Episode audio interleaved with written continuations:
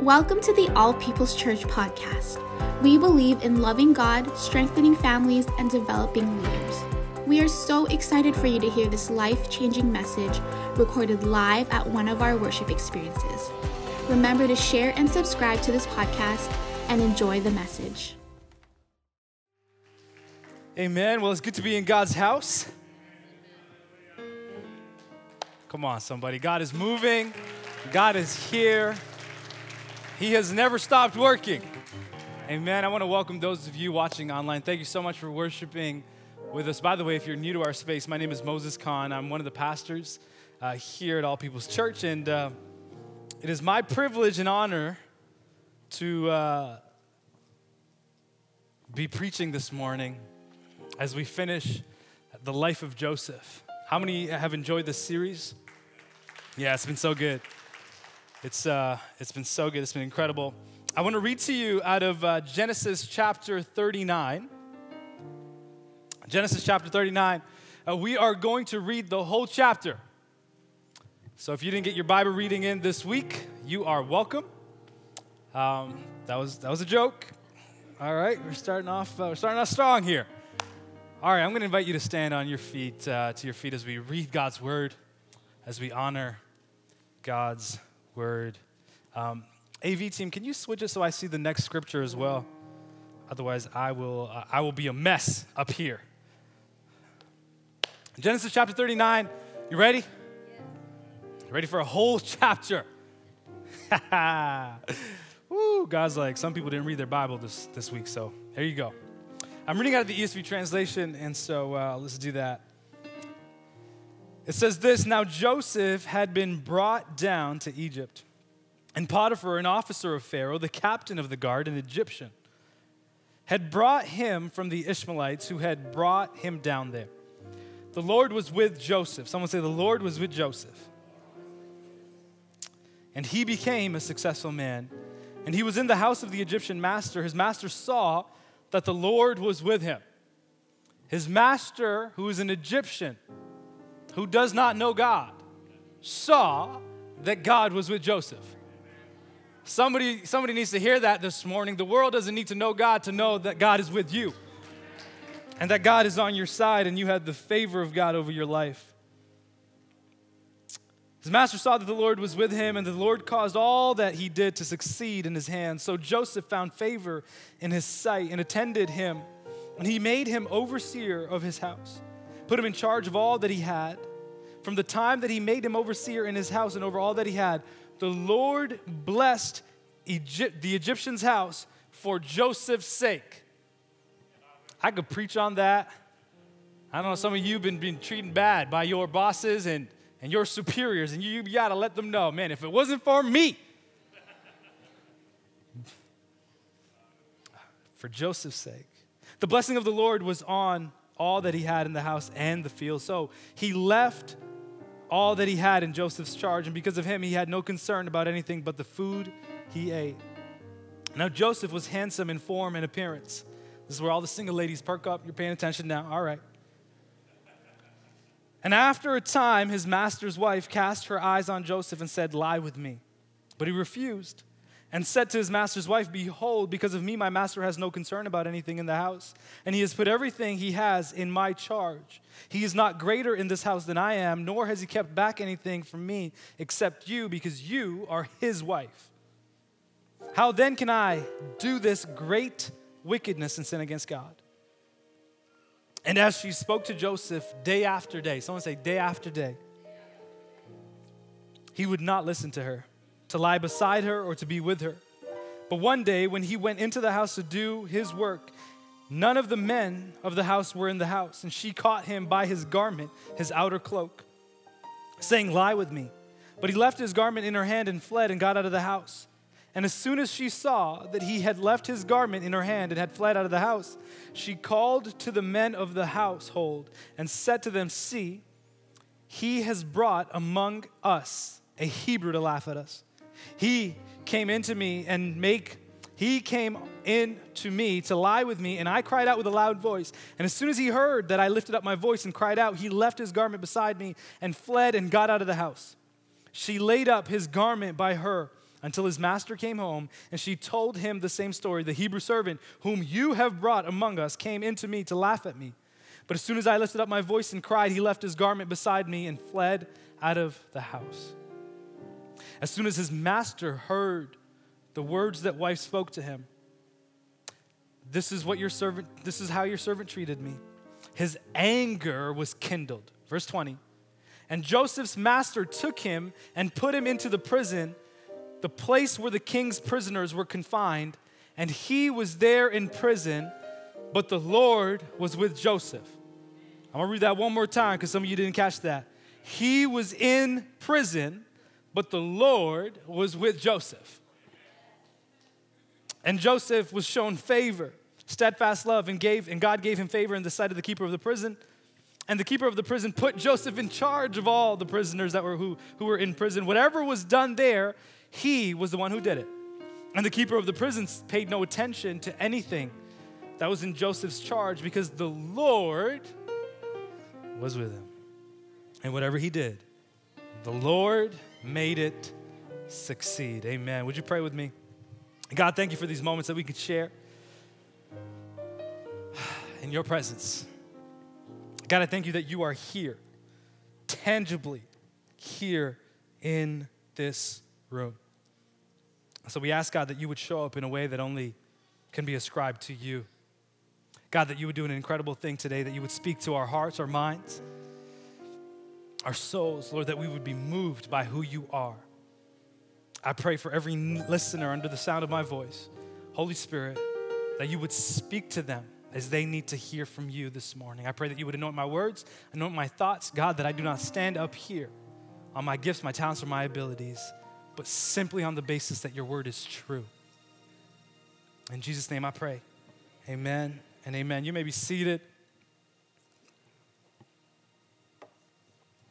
How many of you love doing chores? How many of you love doing chores? Put your hands up. If you love, if you enjoy doing chores. All right, no hands went up because if hands went up, I would have brought you over to my house after this service and put you to work. Okay, if you had to do a chore, what would that chore be? Just yell it out. Dishes, mow the lawn, cleaning, vacuuming. Okay, that's good. Uh, someone said dishes, and I don't understand people like that because uh, I despise doing dishes. In my house, I am the garbage man. I take care of the garbage. I vacuum all the floors of the house. I make sure the stairs are clean, the floors are clean, the living room, all that area. So I do the garbage. Um, I vacuum, sweep, all that stuff. But I despise doing dishes. Now, one of the reasons I despise doing dishes is because in my house we are too cheap to use the dishwasher, and so we wash our dishes by hand. Any of any of those people here? A couple of you sharing in my listen. There's no shame in that game. I'm telling you, it's uh, it's uh, hard workers, real hard workers, or either you're either hardworking or you're cheap. Well, you got to figure that one out. But um, um, so I don't like doing dishes, and um, if you have you know done dishes by hand, if you're not you know um, really into the dishwasher game, um, how many know that your sponge goes through a lot? Right? By the way, there's there's nothing like the feeling of a brand new sponge. You're like, what is, what are we, what are we talking about today? There's nothing, you know, better than a brand new sponge. And, and, and, and the thing with sponges is, is they go through so much. Not only are sponges constantly saturated in water and in soap, but they're constantly saturated in the food left on your plate in the grease and the grime, right? And uh, uh, whether it's, it's eggs or it's sauce or it's meats or it's curry or it's, or it's whatever, the, the sponges constantly are saturated in everything left over by you on that plate. And so after a while, how many know that a sponge kind of starts getting a little gross? It starts changing in color. It smells a little weird. And, and it's, it's that time where you're like, okay, time to throw this one out and to get a brand new sponge. And again, you go through that. Wow, brand new sponge, nothing like it. This is amazing. This is incredible. Now, why do I share that story? Well, number one, to confess that I hate doing dishes. How many of you are tired of me confessing things every time I get up here, by the way? Um, but number two, I, I brought up this, this, this, idea of the sponge getting saturated because uh, when, we, when we go into this moment with, with Joseph and, and Mrs. Uh, the, the, the title of my sermon this morning is The Mrs. Potiphar Problem. The Mrs. Potiphar problem. Now, the Mrs. Potiphar problem, as, as we're going to find out today, is not just a problem of an individual, it is also the problem of being saturated in a culture and in a worldview that is contrary to the one you and I have been called to as followers of Jesus. Like sponges, you and I are constantly saturated, bombarded with advertisements, with music, with movies, with motivational uh, Instagram people that, that you follow and, and, and, all sorts of things. I think they're called influencers. They're called influencers. Um, and, and, and, so we're constantly bombarded, we're constantly being saturated from Monday to Saturday in worldviews that are contrary to the worldview we are called to, to, to live by as followers of Jesus. And we come here on a Sunday morning and expect an hour and 15 minutes to do something incredible in our lives.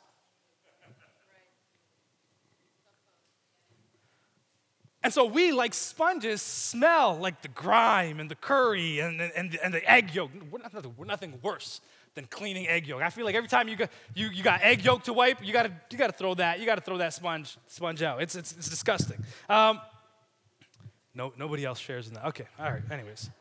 I threw it out there, didn't catch. I'm gonna reel it back in. Um, so, so that's the idea. The idea is that we're not just struggling with our human heart, our human tendencies, we are also struggling with and fighting against a culture that continuously is saturating us. And if you have not experienced that, experienced that, then you have been living under a rock. Or you are some sort of robot, um, and uh, you, you clearly don't have a mind or, or human flesh. But the rest of us, the rest of us humans, we are getting tired of constantly being bombarded and saturated by a worldview that is contrary to the Bible. Now, that's what we're going to get into. That's what I hope to accomplish in the next 35 to 40 minutes. So get comfortable. It's going to be good. But let's talk about the life of Joseph. The life of Joseph has been interesting because Joseph starts off as a dreamer and a favored son, doesn't he? He starts off as a dreamer and a favored son. He has a dream. He's favored by his dad. Life is good. If this is what life is going to be like, this is amazing. It's incredible. And all of a sudden, Joseph goes from being a dreamer and a favored son to being envied and a hated brother.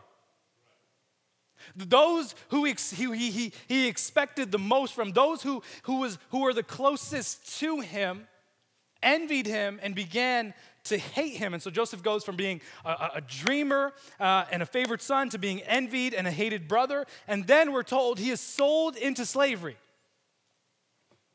It's just not getting any easier for Joseph. And then from, from being sold into slavery, he's working for Potiphar. Then he's accused, he's sent to prison. What is happening? And yet we are told that his imprisonment actually became a place where he was promoted. Ladies and gentlemen, that is, that is incredible. We, we are told that God is with Joseph, and that even, even, even people who don't know God get to see that God is with Joseph. And only in the hands of God can your imprisonment actually become a means of promotion. Only in the hands of God can a prison lead you to a way of salvation. Only in the hands of God, what, what seems to, to wear you down, what seems to annoy you, what seems as a burden, only in the hands of God can imprisonment lead to promotion. We know then after, after that, we know that, that he raises, he, he, he rose in power. He's the right man of Pharaoh. Eventually, he goes on to save his family, and not just his family, but his, his whole people.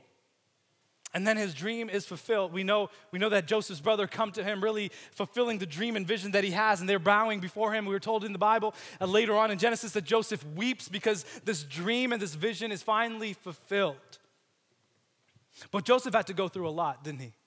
He had to make some tough decisions because Joseph, he, because he was, he was mistreated by his brothers, he, he had to handle things very interestingly and very, very cautiously. How many know it's, it's, it's, it's one thing to go through life and have life be miserable, and it's another thing to, to go through a, the misery of life and know the people who are responsible for the misery you're going through. What, what do you do when you know who is responsible for the misery you're going through? You're gonna have some decisions to make. I, I think it's, it's, it's sometimes even easier to go through what you're going through than to get over why you're going through it. See, see, Joseph had a, had a decision to make. Do I become bitter about why I'm going through what I'm going through? Do I keep blaming my brothers? Essentially, Joseph had to answer the question how much of my life do I let my brothers still control? See, Joseph had to come to a place where he could say, They might have my coat, but God has my character. They may try to kill me, but they cannot destroy my destiny. God is still at work. The hands of my brothers will not control my life. What they meant for evil, God will use for good.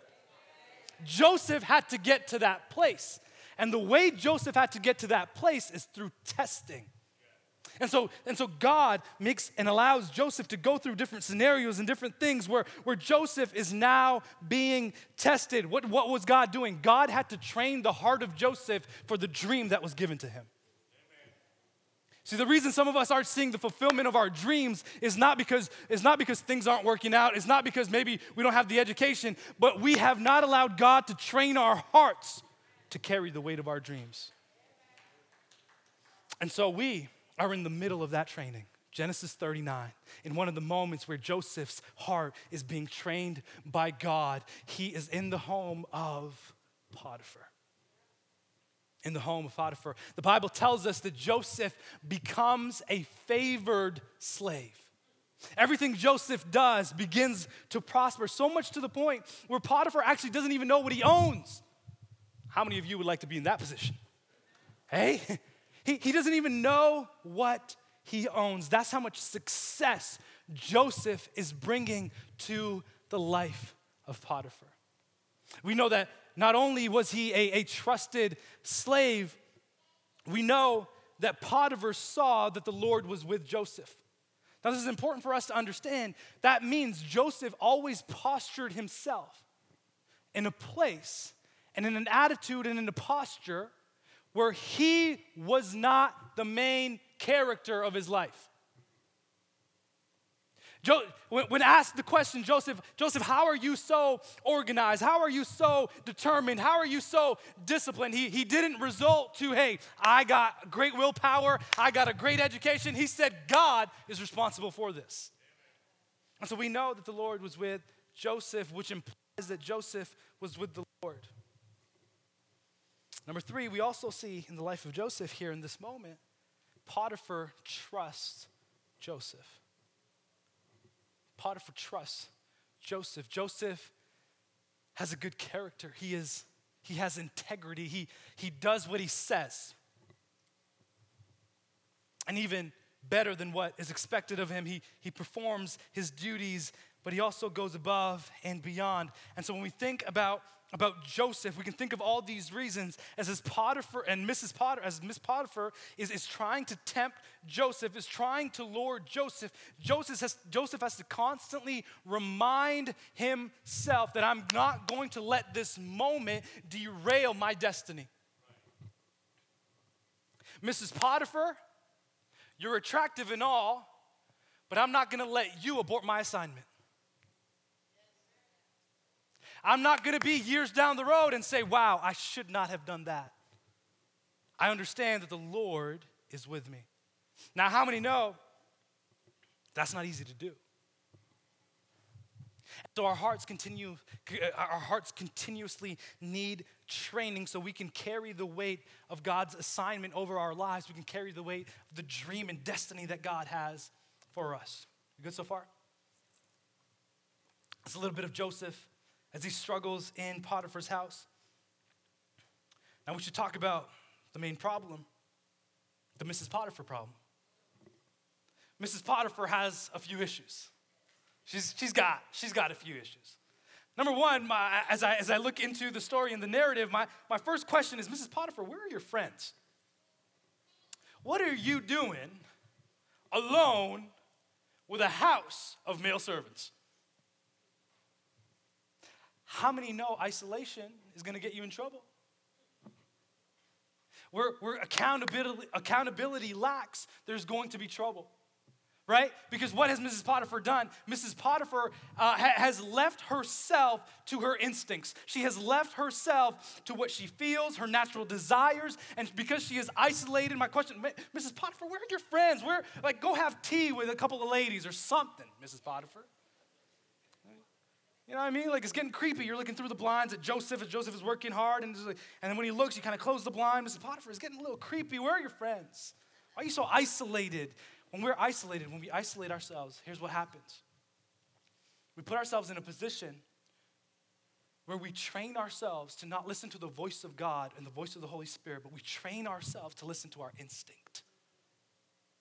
When we're isolated, our instincts get the best of us. Our tendencies get the best of us. That's why you find yourself doing things that you would say, wow, how did I do that? Why? Because you were isolated.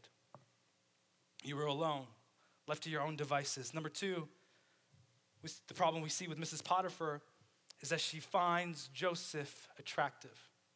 You say, what's the problem with that, Pastor Mo? Joseph's not her husband. That's the problem with that. Joseph is not her husband. Here's the problem with Mrs. Potiphar Mrs. Potiphar wants what she cannot have. I mean, I know there's nobody in this church that has ever found themselves wanting what they cannot have. Now, watch how the first problem and this problem combine. You're isolated, right? Left with the desires of wanting what you know you cannot have. Now, here's what happens those desires grow. The Bible says, day after day, she said to Joseph, Joseph, lie with me. Joseph, lie with me. Joseph, no one's here. Lie with me. Potiphar's gone. It's okay. We're not going to get caught. Let's do this. And day after day, she let those desires stew. And here's what happens when you let things like that stew. Eventually, you're going to get your wants and your needs confused. Eventually, the thing you wanted you're gonna say you need. See, and this is what we get in culture. This is what we get in society. Here's what we're constantly bombarded with. We're constantly bombarded with this idea you need this. Like, like, like think about beer commercials, for instance. All right? Think about the fun that, that they're having in those. Eh, like, genuinely, I've never had beer, but genuinely, I look at that and I'm like, wow, that looks refreshing. But, but what, what is happening? We, we're living in a culture, in a society where we're constantly bombarded with things that we are told that if we don't have this, we're not living a fulfilled life. If you don't sleep with a certain amount of people before you get married, you're not living a fulfilled life. What do you mean you married that individual, you never had sex with them before? How do you know if they're gonna be even good in bed? Oh, we got no real people today. Is that not true? And so we're constantly bombarded with this idea that you need this. In order to be happy, you need that house. In order to be happy, you need that car. In order to be happy, you need this kind of spouse. Maybe you don't even need to get married, you just need to move in. And I could go there. Thank you, ma'am. Because here's what happens when you move in Here's what happens you don't even realize it. You are performing for the role of husband or wife, it becomes an audition. You constantly are performing. Can I gratify them to the point where eventually they will say, I'm good enough? I'll marry you now. All right, move on, Pastor Mo. So she struggles with that. And then the other struggle we see is that she abuses her power.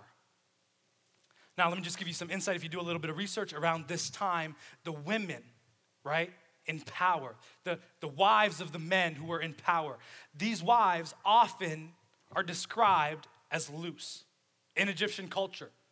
Uh, not a whole lot of standards. Their husbands were gone for a long time. And so it was normal and common practice for, for women in power, such as Potiphar's wife, to abuse that power and to use servants of the house to gratify herself. So she's abusing her, her power. Lastly, within the abuse of her power, we see this the planning of sin.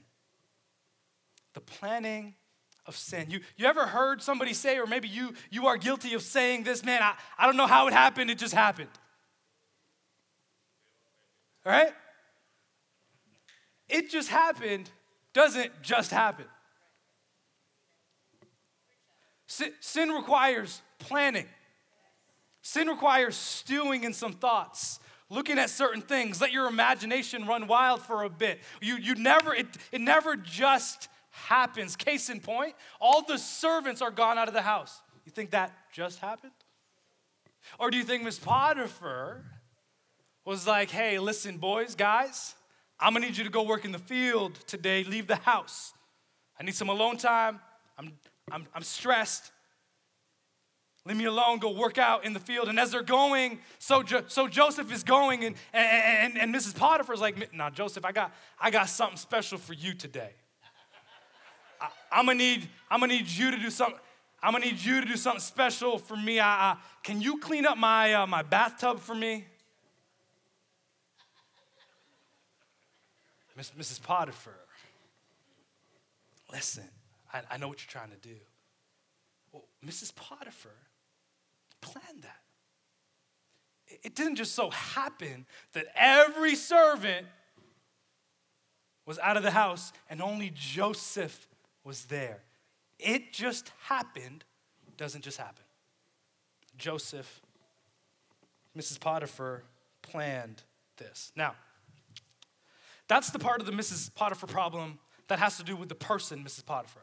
That's the part that has to do with the human heart. That's the part that has to do with the tendencies. Now, I know when we read a narrative like this, you and I insert ourselves into the text, and you and I automatically become Joseph because we were like, yes, we're the ones fleeing from sin. Let me just pop that bubble right now. You and I are Mrs. Potiphar. You and I have the same tendencies as Mrs. Potiphar. You and I wrestle with the same things as Mrs. Potiphar. Who are you in that scene? You're Mrs. Potiphar telling Joseph to clean his bathtub, clean my bathtub. No, not you, eh? Not in this church. Not here. Now, that's the personal problem. That's the heart problem. Now, the other Mrs. Potiphar problem is the problem of culture and society. The problem of culture and society. Here's what you need to know what Mrs. Potiphar was doing was not uncommon in that day and age. It was normal. What Mrs. Potiphar was doing was not uncommon, it was normal. Now, let me say this. You remember the text in the New Testament where, where Jesus says to some of the Pharisees, He says, You have made void the word of God because of your traditions. Remember that scripture? Now, the, the post resurrection way to read that scripture would be something like this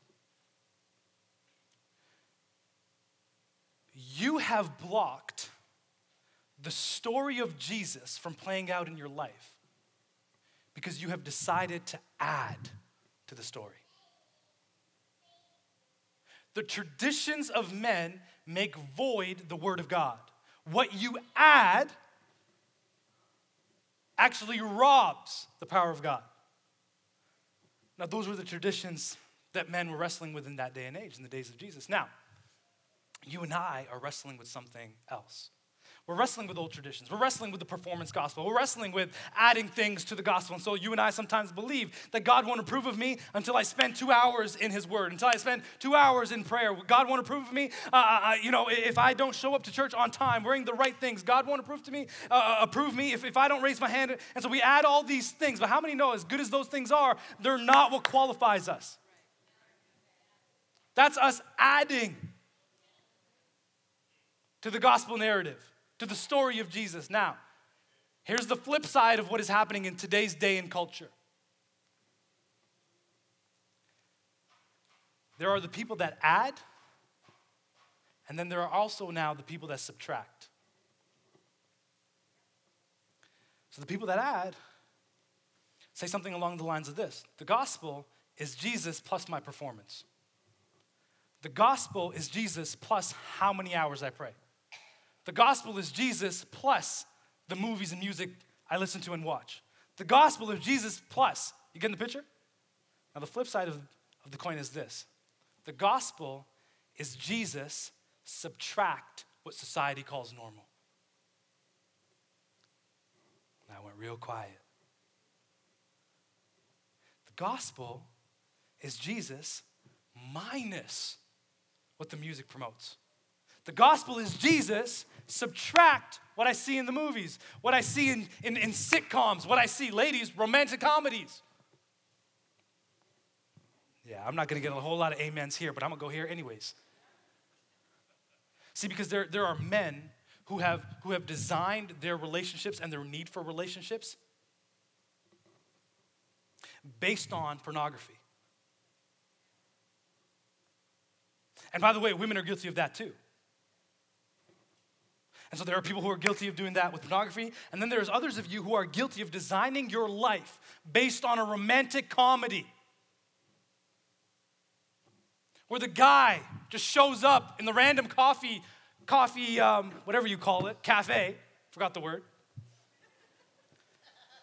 And you go for the cinnamon powder, and he's going for the cinnamon powder, and your hands touch, and you, you can use it first. No, no, no, go ahead and, and you get a glimpse at their cup. Um, Sarah, how'd you know? Destiny. And so here's what you expect. Some of you go to Starbucks waiting for that moment where your hand touches his hand and he says, Sarah, and you say, Destiny, and it's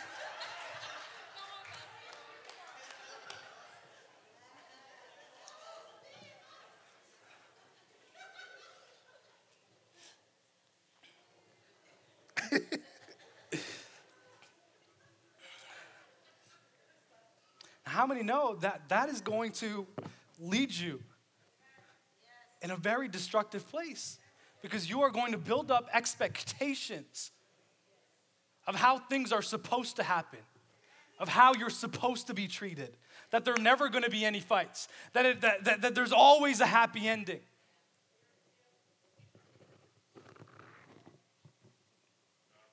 Should have called this sermon Sarah and Destiny. Um, see, see, here's the issue. Here's what you and I don't understand. Here's what our heart doesn't understand. Especially um, when, we, when we get into the realm of entertainment.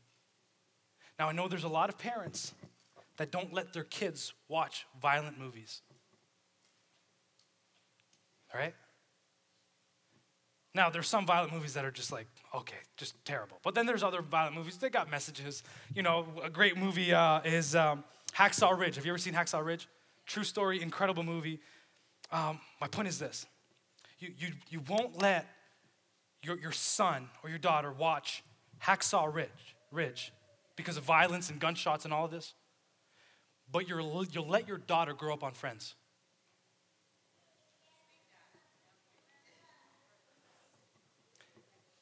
Now, here's what you don't understand Friends isn't just entertainment, it is a worldview being communicated. That you can sleep with whoever you want to sleep with, and you can find out if they're good for you or bad for you. And if they're bad for you, you just go on to the next one. It's a worldview. And so you, you, you don't let little, little Billy watch, you know, Hacksaw Ridge, but little Sally grows up on Friends and she thinks this is how relationships work.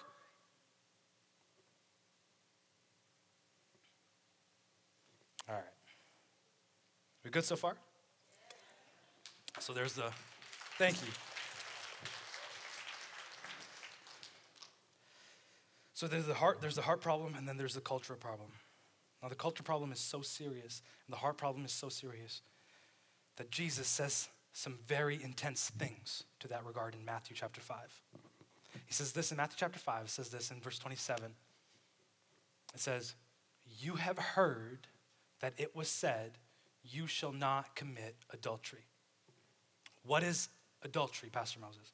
Adultery is committing a sexual act with someone who you are not married to. Now, this can happen if you're single, you're committing sexual acts with people and a person you're not married to, or this can happen when you're married and you're like Mrs. Potiphar trying to sleep with Joseph. So Jesus quotes out of the Old Testament and says, You have heard, it was said, you shall not commit sexual acts with someone you're not married to. Now, that's a good thing. Hello? Now, watch how Jesus flips the script.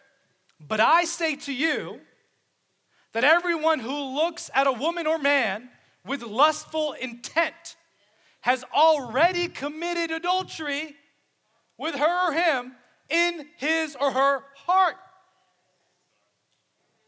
Now, Jesus, you don't mean that. Jesus.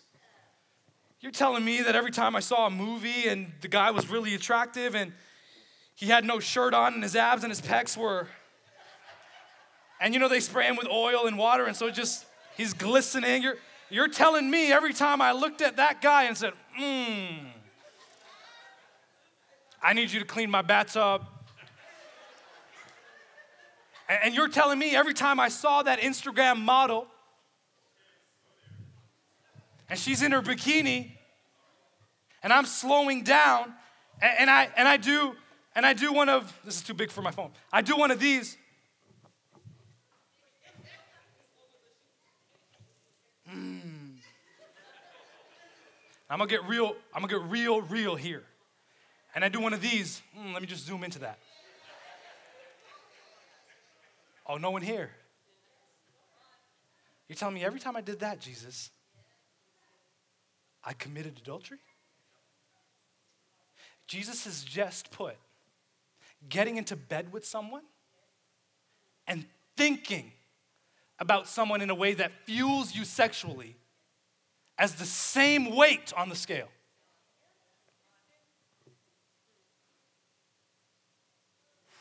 That's crazy. Now, why is Jesus so intense? Because Jesus' view of marriage and the human body are incredibly beautiful and incredibly sacred. Incredibly beautiful and incredibly sacred. Now, the Old Testament talks about sex, and even, even the New Testament does, because you hear a message like this and you're saying, and you know, people might be watching online for the first time, and they're like, see, this is the problem with Christianity, it demonizes sex. Ladies and gentlemen, the Bible does not ruin sex, the world does. Because the Bible holds sex at a very high, beautiful, and sacred place so sacred that Jesus says you don't just violate it when you get into bed with someone who is not your spouse, you violate it the moment you let something enter into your heart. That's when you violate it. Now, here's the thing about violation. See, Jesus is speaking to, to the two greatest commandments. Number one, love God with all your heart, mind, soul, and strength. Number two, love your neighbor as yourself. Do you know what you do every time you stare at an individual?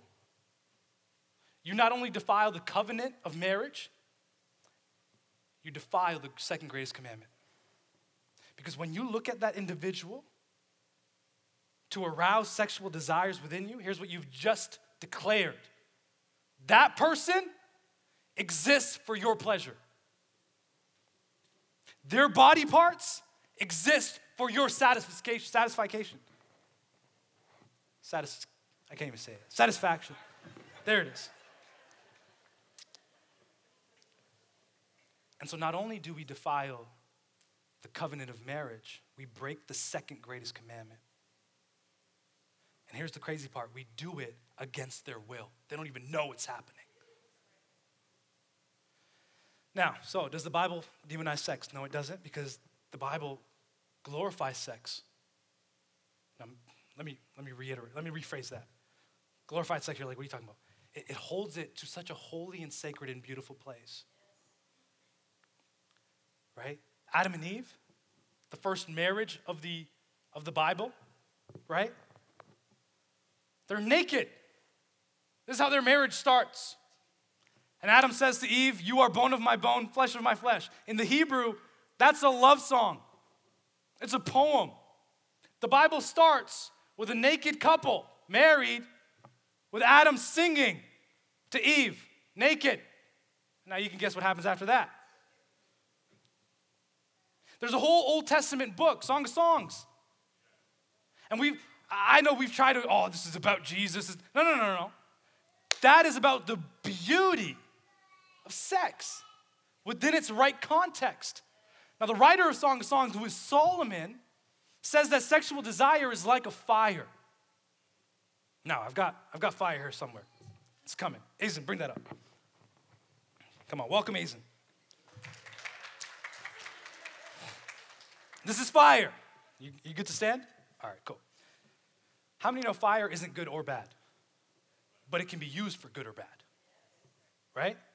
Fire can be used for so many good things. I can, I can use fire. I can do a campfire in my backyard with my family. We could do chocolate s'mores, graham crackers, have, and have a good time. We could, we could roast hot dogs. And, and although I never understood why people roast hot dogs over, I, was, I just found that gross. Anyways, that's a, pref, that's a personal thing. I'll just leave that out of there. Or I could, I could light my oven, cook some pizza. Pizza's good. Pizza's good for the soul. I could light my stove. I could, you know, married couples, you can, you can light a fireplace have a romantic evening, married couples, have a good time. Fire can be used for a lot of good things. Now, how many know when fire runs free, it does a lot of damage? It wreaves havoc, it destroys everything it comes into contact.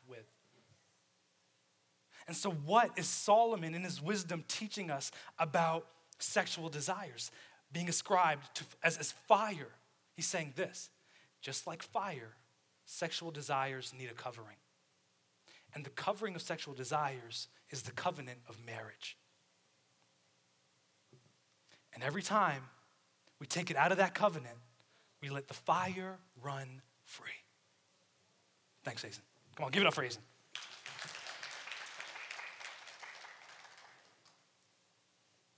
Okay. Now I'm going to close. Corey, you can, you can come up, my bro. Has this been good?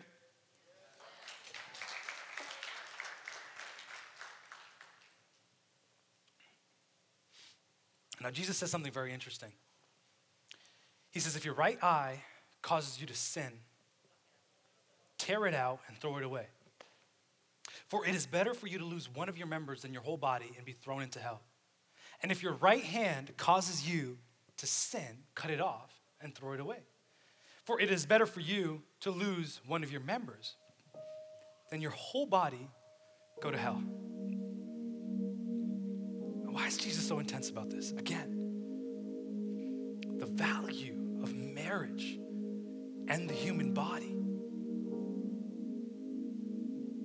is sacred and is beautiful. So intense about this. And you read that you're like, man, Jesus, you must be joking. You don't really, you don't really mean that. What, what, is, what is Jesus trying to say? Pluck out your eye, cut off your hand. What are you, what are you doing, Jesus? What are you, what are you trying to tell me? What is, what is Jesus saying here?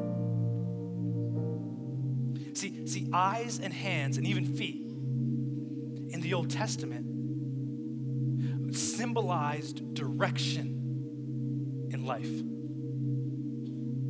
You'll hear the psalmist often talk about his eyes, where his eyes are pointing, where what his hands are doing, what is, where his feet are going, what God is doing, and how God is involved. It speaks to direction. Here's what Jesus just said take care of this quickly, immediately, and even harshly if you must, because it will change the direction of your life. Here's what Joseph understood that you and I sometimes have a hard time to understand. Here's what our flesh doesn't understand how one moment can change our future. One moment.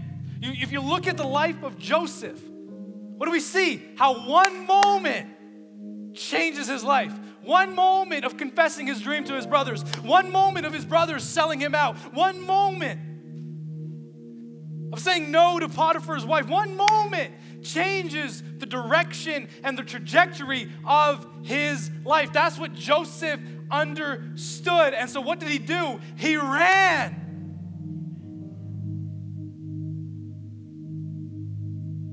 Because moments set things into motion. And the decisions you make alter the directions of your life. One moment. Of saying yes to something. One moment of lying to your husband. One moment of lying to your spouse. One moment of, well, everyone's sleeping. Let me, let me see what I can get away with. One moment of no one's watching. One moment. You know how cycles and patterns start? With one moment. One moment. And so when the Bible talks about sexual sin, you know, how, you know what the Bible says? The Bible does not say, ladies and gentlemen, put on the armor of God, stand firm, and overcome your sexual temptation. It is the only sin that the Bible says when you run into this,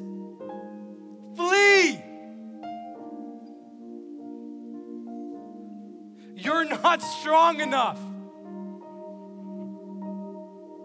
Flee. You don't believe me? Look at this verse. 1 Corinthians chapter 6, verse 18. The Apostle Paul, under the inspiration of the Holy Spirit, says this Flee from sexual immor- immorality.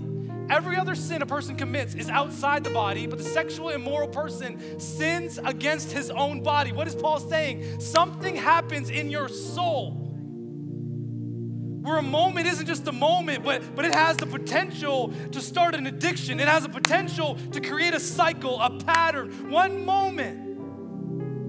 See, see, you and I think moments are moments are just these still stepping stones. Moments are not still stepping stones. Moments are streams of water that continuously run. So, so you might be here when you make a decision in that moment, but you'll end up all the way here because that stream is moving.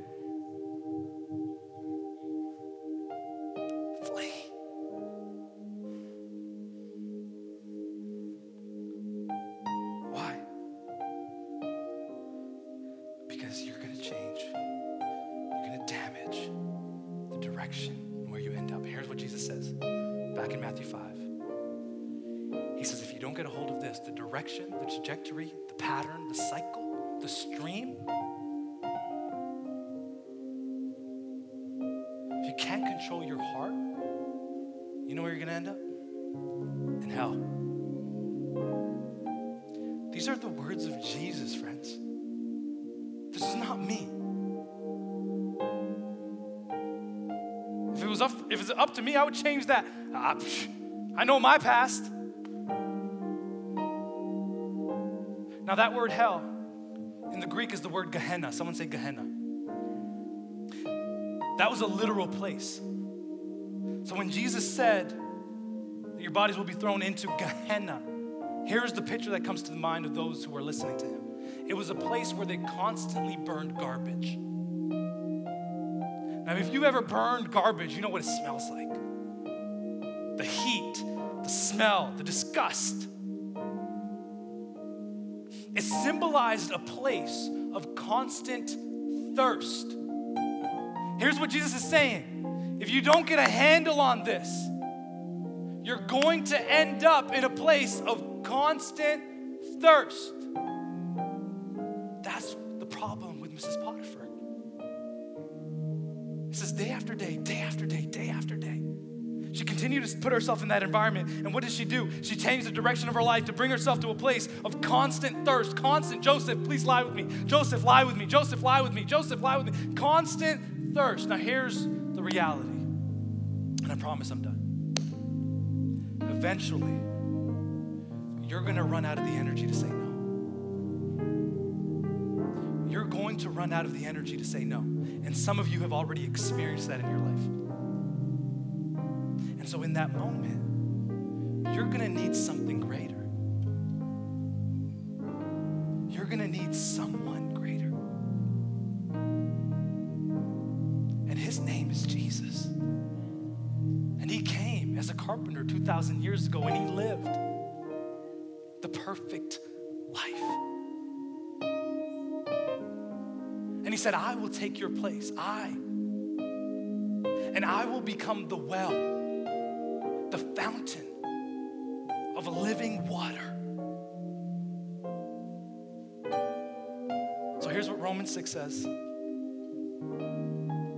verses 12 to 18 in the message. But the worship team came, so you, you know I'm about to close. It says, that means you must not give sin a vote in the way you conduct your lives. Don't give it the time of day. Don't even run little errands that are connected with that old way of life. Throw yourselves wholeheartedly and full time. Remember, you've been raised from the dead into God's way of doing things. Sin can't tell you how to live life. Still, sin can't tell you how to live life. After all, you're not living under that old tyranny any longer. You're living in the freedom of God.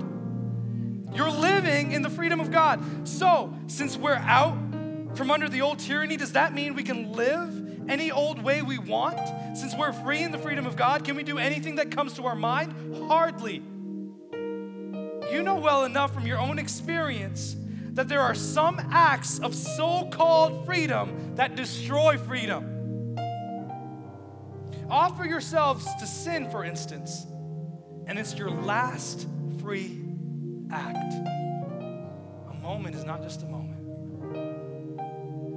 But offer yourselves to the ways of God, and the freedom never quits. All your lives, you've let sin tell you what to do, but thank God, but thank God, you've started listening to a new master, one whose commands set you free to live openly in his freedom to live openly in his freedom. Here's the great news, ladies and gentlemen. All have fallen short of the glory and the standard of God, but we have one. His name is Jesus. He is the greater Joseph who paid the penalty for your and my sin, and he hung on the cross between two criminals, suffocating on his own blood for six hours for you, for your freedom, so that you could experience life.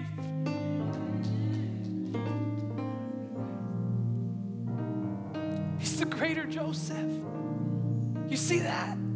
Joseph suffers for the sin of Potiphar. He goes to prison for someone else's sin.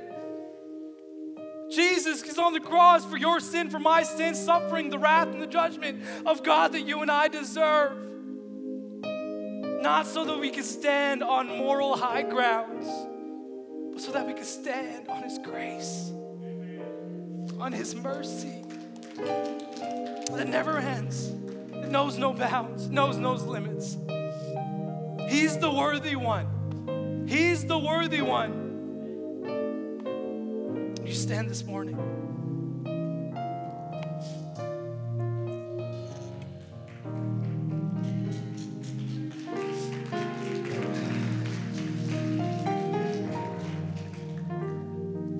Just as all eyes are closed and heads are bowed.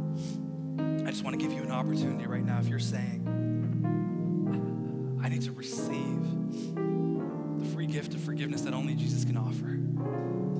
You're tired of living in cycles, living in patterns. You're tired of moments controlling the trajectory of your life. There is a man, his name is Jesus. He claimed to be God. He died for your sin, was buried, was raised three days later, proving that he is God.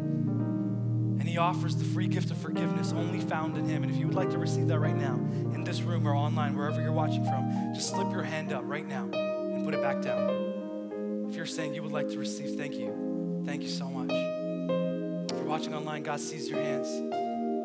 Father, thank you for these hands. Thank you for these lives that have committed themselves to you, that have received the free gift of forgiveness that only you can offer. And I pray, God, in these moments like this,